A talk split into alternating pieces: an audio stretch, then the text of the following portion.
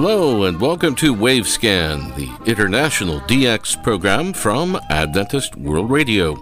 Researched and written in Indianapolis by Dr. Adrian Peterson, and produced in the studios of WRMI Shortwave in Okeechobee, Florida. Ray Robinson is also with us from the studios of KVOH in Los Angeles. This is edition NWS 676 for release on Sunday, February 6, 2022. On Wavescan today, the Voice of America relay station in a submarine, our ancient DX report for 1927, and our Japan DX report.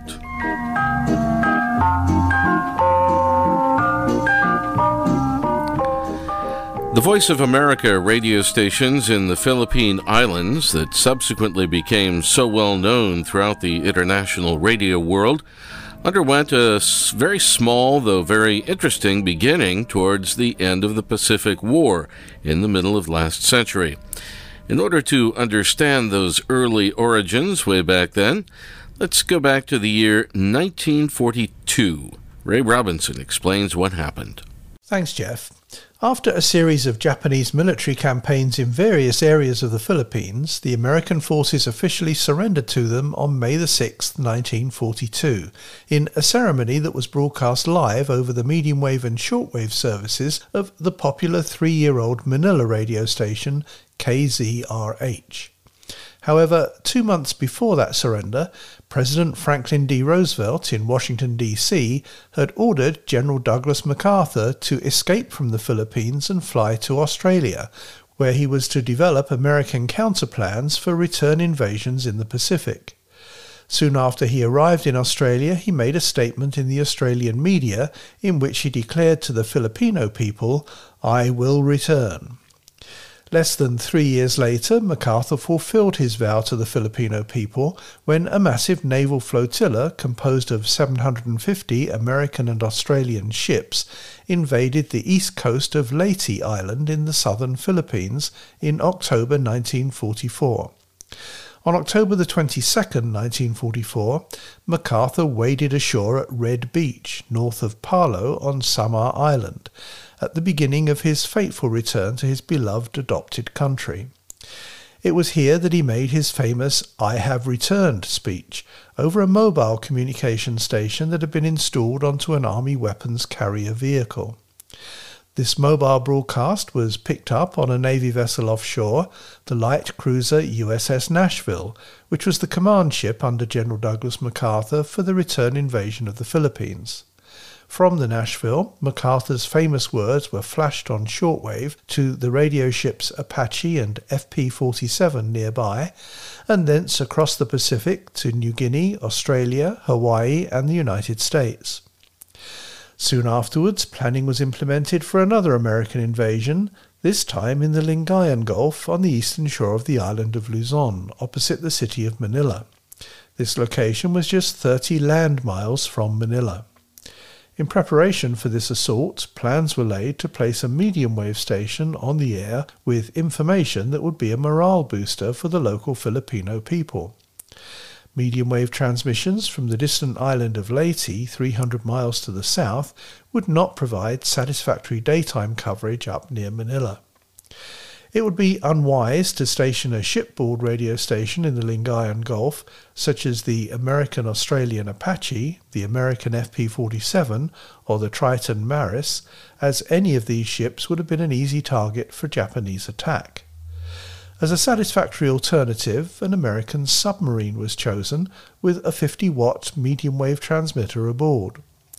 It would seem that this submarine was made ready in the United States, perhaps at San Diego, in advance of its planned usage in the Pacific, and in particular for its usage off the east coast of Luzon Island.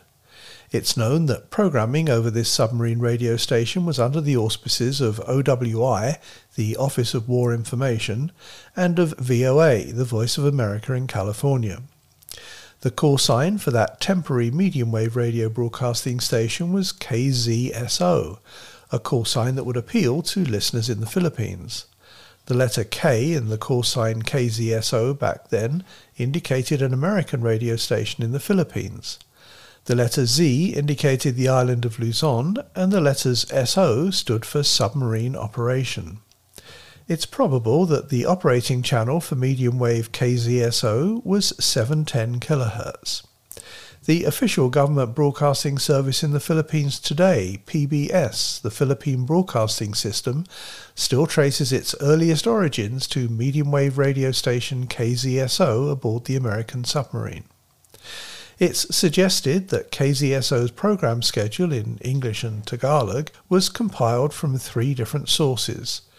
Pre recorded material that was loaded into the submarine before it left the California coast, live off air programming relayed from Shortwave Voice of America in California, and live local announcements by a radio officer aboard the submarine.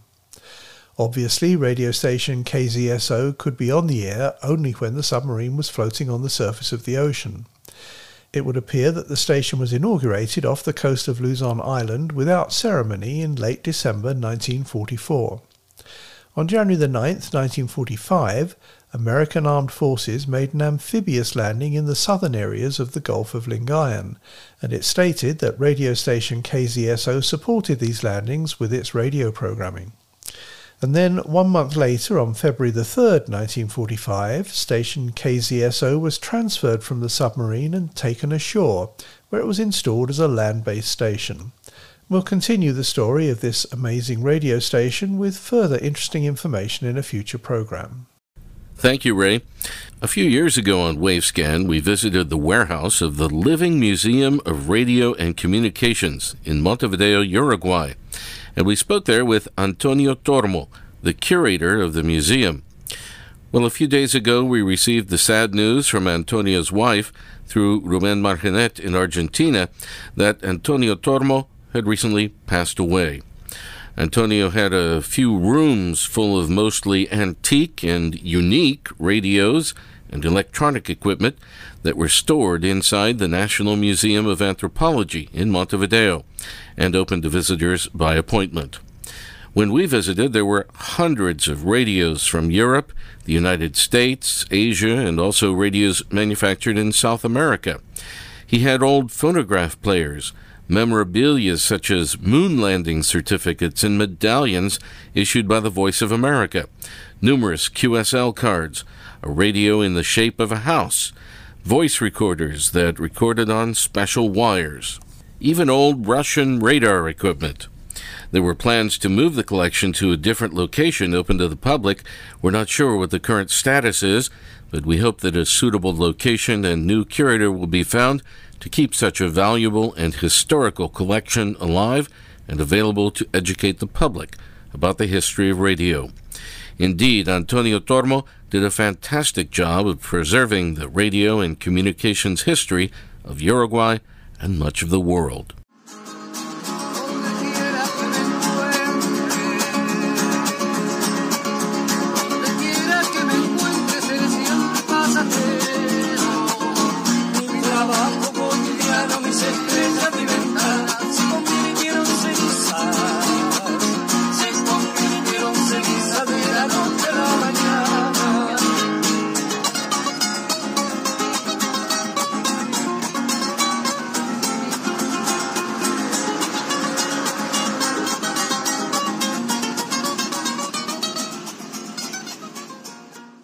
Cuban radio announcer Moises Lopez, one of the first voices on the airwaves of Radio Marti, died on January 1, 2022, at 89 years of age. Lopez was born in the Cuban city of Regla on November 8, 1932. He worked in journalism for more than 60 years and arrived in the city of Miami in 1961. In 1985, he moved to Washington, D.C. to start his career at Radio Marti. Radio Marti went on the air in the early hours of May 20th, 1985, on the 83rd anniversary of the proclamation of the Republic of Cuba. Aquí, Radio Martí, programa de servicio para Cuba, de la voz de los Estados Unidos de América.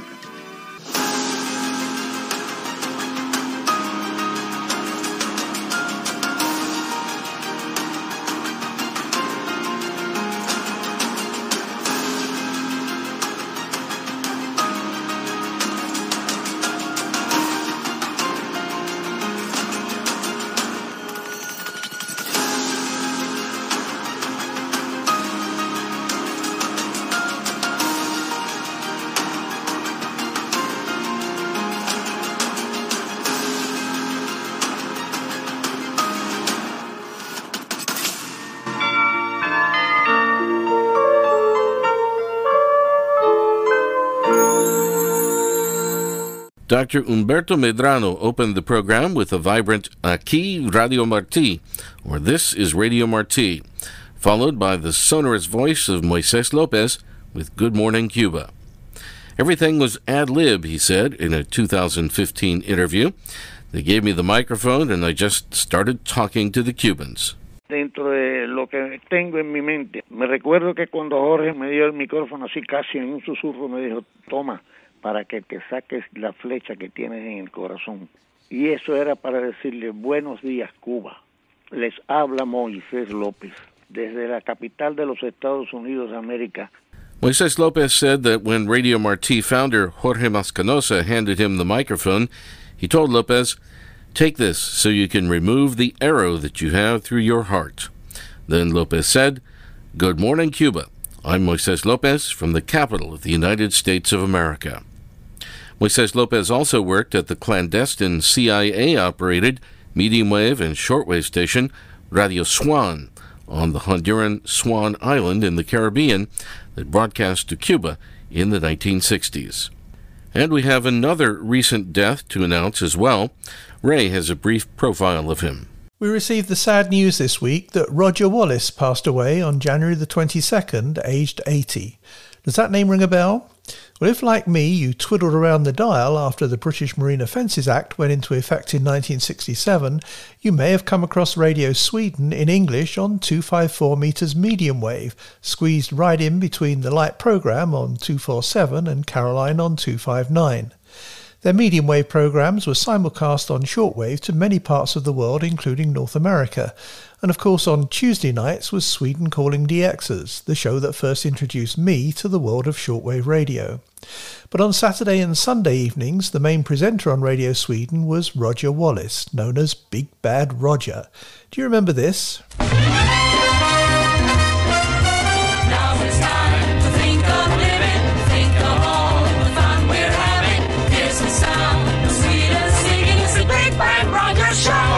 Folks. hello, Roger. hello, lads. Here's a short wave. Yoo-hoo! Big Bad Roger. Oh, that wasn't Big Bad Roger. That was Big Bag DLT from. Shut up. Listen, listen to this joke here that's been sent in from uh, Miss Blossom Crasto. That's a name to go to And bed this with. is the isn't it? shortwave part of the show, so she can hear us because she lives in. Uh, 7 Galthan Street, 2 um, OPPPO Andheri. And Harry to you, sir. And Harry to you. Bombay, 58, India. And uh, she got a tremendous joke here. It says, number two. That's number two joke on the page. It says, Albert, did Moses have headaches? Dad, how on earth do I know? What makes you ask such a question? Albert, well, sister said the Lord gave Moses two tablets. Beautiful, beautiful. That is Indian humour, you see. Very beautiful. Thank you, Blossom Casto, for a lovely uh, joke-filled, joke-filled letter. We'll be pleased to send you a record in our Joke a Week competition. Anybody sends jokes to Radio Sweden, 10510 Stockholm, Sweden, wins a record. Some folks are born made Normally, Roger co presented with Australian Kim Loughran, known as Kangaroo Kim. But on that occasion, as you heard, it was former Caroline man Dave Lee Travis in the studio with Roger. That was on Saturday, the 16th of September 1967, still two weeks before the launch of BBC Radio 1. The Saturday show was a zany mix of pop music, jingles, and comedy skits, and on Sundays, Roger presented the Sunday Pops, showcasing some of the best music coming out of Sweden at that time. He was a mainstay of the Radio Sweden English service from 1967 to 1981 and was also an adjunct professor of multimedia at the Royal Institute of Technology in Stockholm. Here's Roger signing off a Saturday show in 1969. exactly 20 seconds time. We'll be signing off on Radio Sweden. This is Roger Wallace. Hoping you enjoyed the show. Hoping you'll join us again next week on the Saturday show from Radio Sweden. Our address once again, final call up is Radio Sweden Saturday show, post number 10510, Stockholm, Sweden. Take good care of yourselves. Don't do anything I wouldn't do without asking mummy or daddy first. And if they give you different answers, well, uh, decide yourself, won't you? If you want to Roger Wallace, who's died aged 80. Rest in peace, Roger. Thank you, Ray. And Ray, you now have our ancient DX report for 1927. The American radio magazine Radio News for October 1927 presents a list of radio broadcasting stations that have been recently monitored on shortwave. We've adjusted that list into a more modern format, and so we now present this monitoring information in frequency order as reported by Radio News. On 4690 kHz, station 2XE from Richmond Hill, Long Island, New York, USA. This low powered 500 watt shortwave station provides a relay of medium wave WABC. However, this station, operated by the Grebe Radio Company, is considered to be experimental with no set schedule for on air operation. On 4840 and 21430 kHz, station 8XK from Forest Hills, Pennsylvania, USA. This Westinghouse station is on the air on two shortwave channels in parallel, with 50 kilowatts and 40 kilowatts respectively, almost every evening, with a program relay of KDKA medium wave intended for listeners in the United States and beyond. They expect to change frequencies for these broadcasts quite soon, and the two new channels will be approximately 5770 and 11540 kHz. On 5000 kHz, station JB from Johannesburg, South Africa. This is an experimental station that is sometimes on the air on approximately 60 meters, or also on any frequency from 20 to 25 meters on 5765 kHz, station 8XAL from Harrison, Ohio, USA. The Crosley radio programming from medium wave WLW is relayed every evening over their low powered 100 watt shortwave transmitter 8XAL. Both the medium wave and shortwave transmitters are installed in an isolated two story farmhouse near Harrison, a small town close to the state border with Indiana on 7460 kHz, station AGC from Berlin, Germany. This station may be heard on occasions. On 8110 kHz, station RA19 from Tomsk State University in Siberia. This is a communication transmitter with 300 watts that is on the air usually one hour a day with program broadcasting. Their QSL card is highly prized on 9090 kHz station G2NB from Caterham, Surrey, England. The programming from the famous BBC medium wave station 2LO in London, England is heard for one hour in the evenings, relayed via the amateur station G2NB. A parallel relay from the same G2NB is heard simultaneously on 13045 kHz on 9155 kHz, station 2XAF from South Schenectady, New York State, USA. This General Electric shortwave station with 50 kilowatts is on the air every Tuesday, Thursday, and Saturday night with a program relay of medium wave station WGY. On 9375 kHz, station XWA from Drummondville, Quebec, Canada. This is an experimental shortwave station operated by the Canadian Marconi Company, and when it's on the air, its program feed is from medium wave station CFCF. On 9705 kHz, station 2XAL from the Roosevelt Hotel in New York City, USA. This 500 watt experimental shortwave station is owned by the Radio News magazine and whenever it happens to be on the air, it relays medium wave station WRNY. On 9935 kHz, station PCJJ from Eindhoven, Holland. This shortwave station is located at the Philips Radio Factory and it's on the air for a couple of hours on Tuesday and Thursday evenings.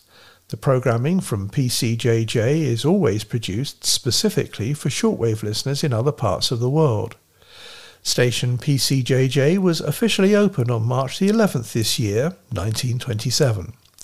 The antenna system for this low powered shortwave operation is beamed to the Dutch colonies in Southeast Asia, and occasional off air relays from the BBC in London via PCJJ can be heard at a good level in Australia. On 13625 kHz, station 2XAD from South Schenectady, New York State, USA.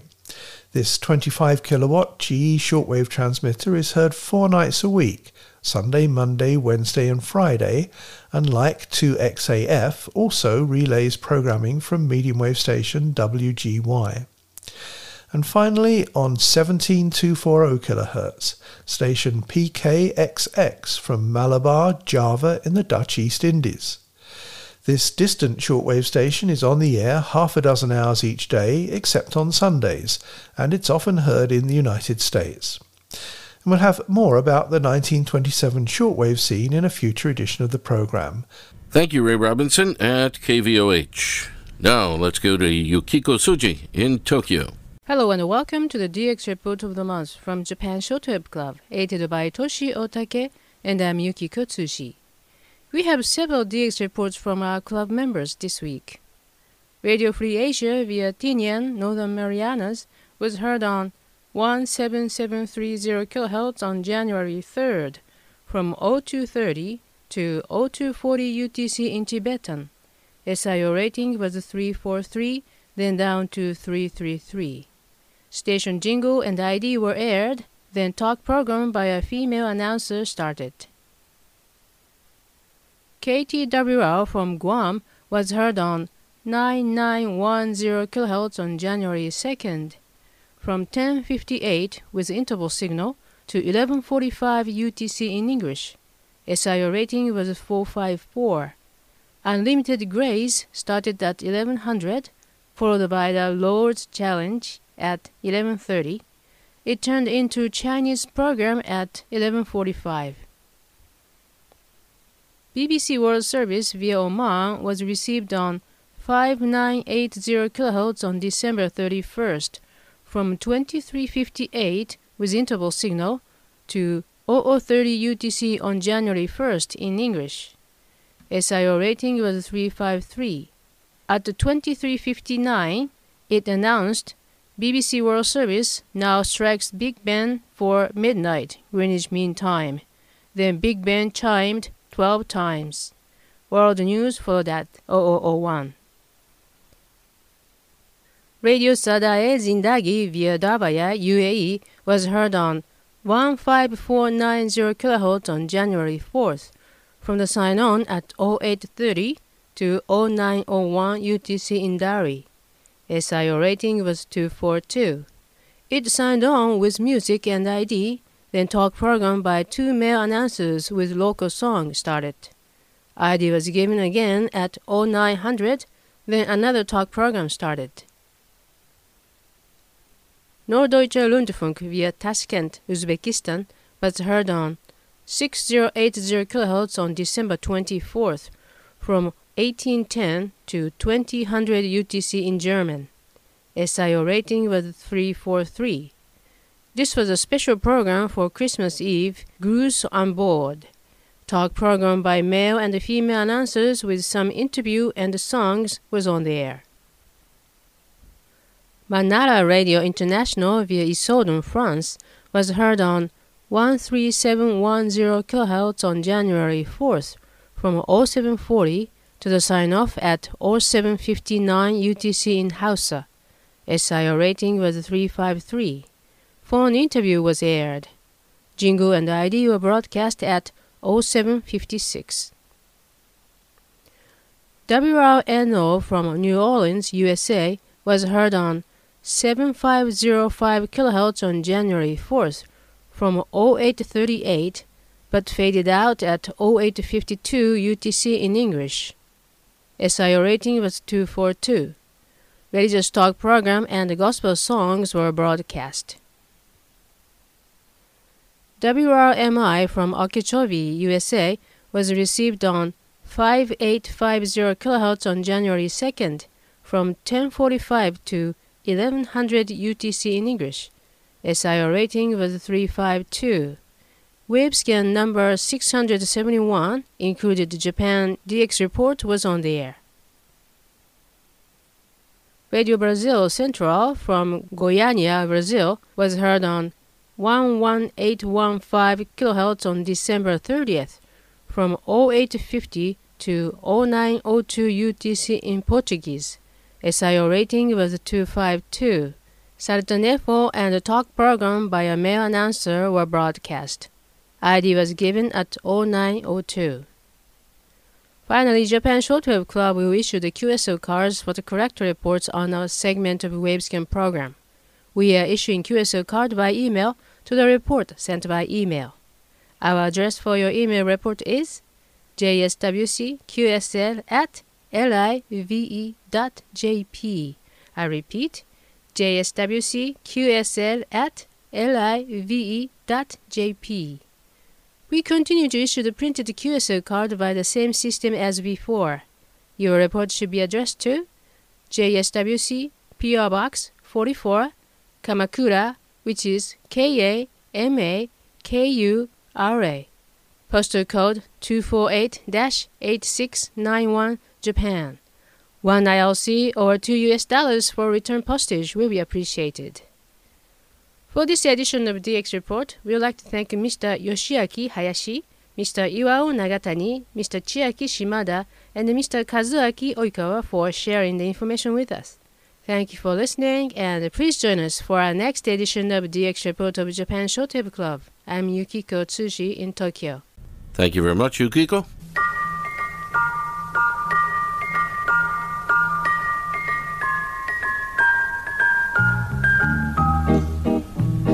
Thanks for listening to Wavescan, the international DX program from Adventist World Radio. Researched and written in Indianapolis by Adrian Peterson. Next week, radio station 2MT, the centenary of the first regular radio broadcasting station in England. We'll also have our Philippine DX report from Henry Umatai. Several QSL cards are available for Wavescan. Send your AWR and KSDA reception reports for the program to the AWR address in Bangkok, Thailand. I'll give you in a moment. And also to the station your radio is tuned to WRMI or WWCR or KVOH or Voice of Hope Africa or to IRRS Italy or to the AWR relay stations that carry Wavescan. Remember, too, you can send a reception report to the DX reporters when their segment is on the air here in Wavescan.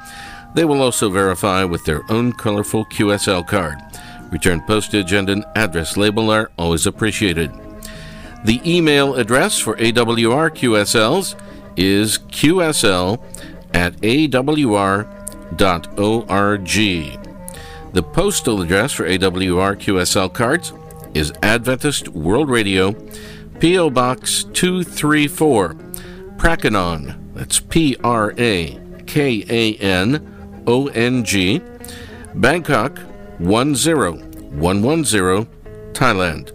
Again, Adventist World Radio, P.O. Box 234, Prakanong, Bangkok 10110, Thailand. And the email address for other correspondence to Wavescan, not reception reports, is wavescan at awr.org. I'm Jeff White at shortwave station WRMI in Okeechobee, Florida, in the U.S. Till next week, good listening, everyone.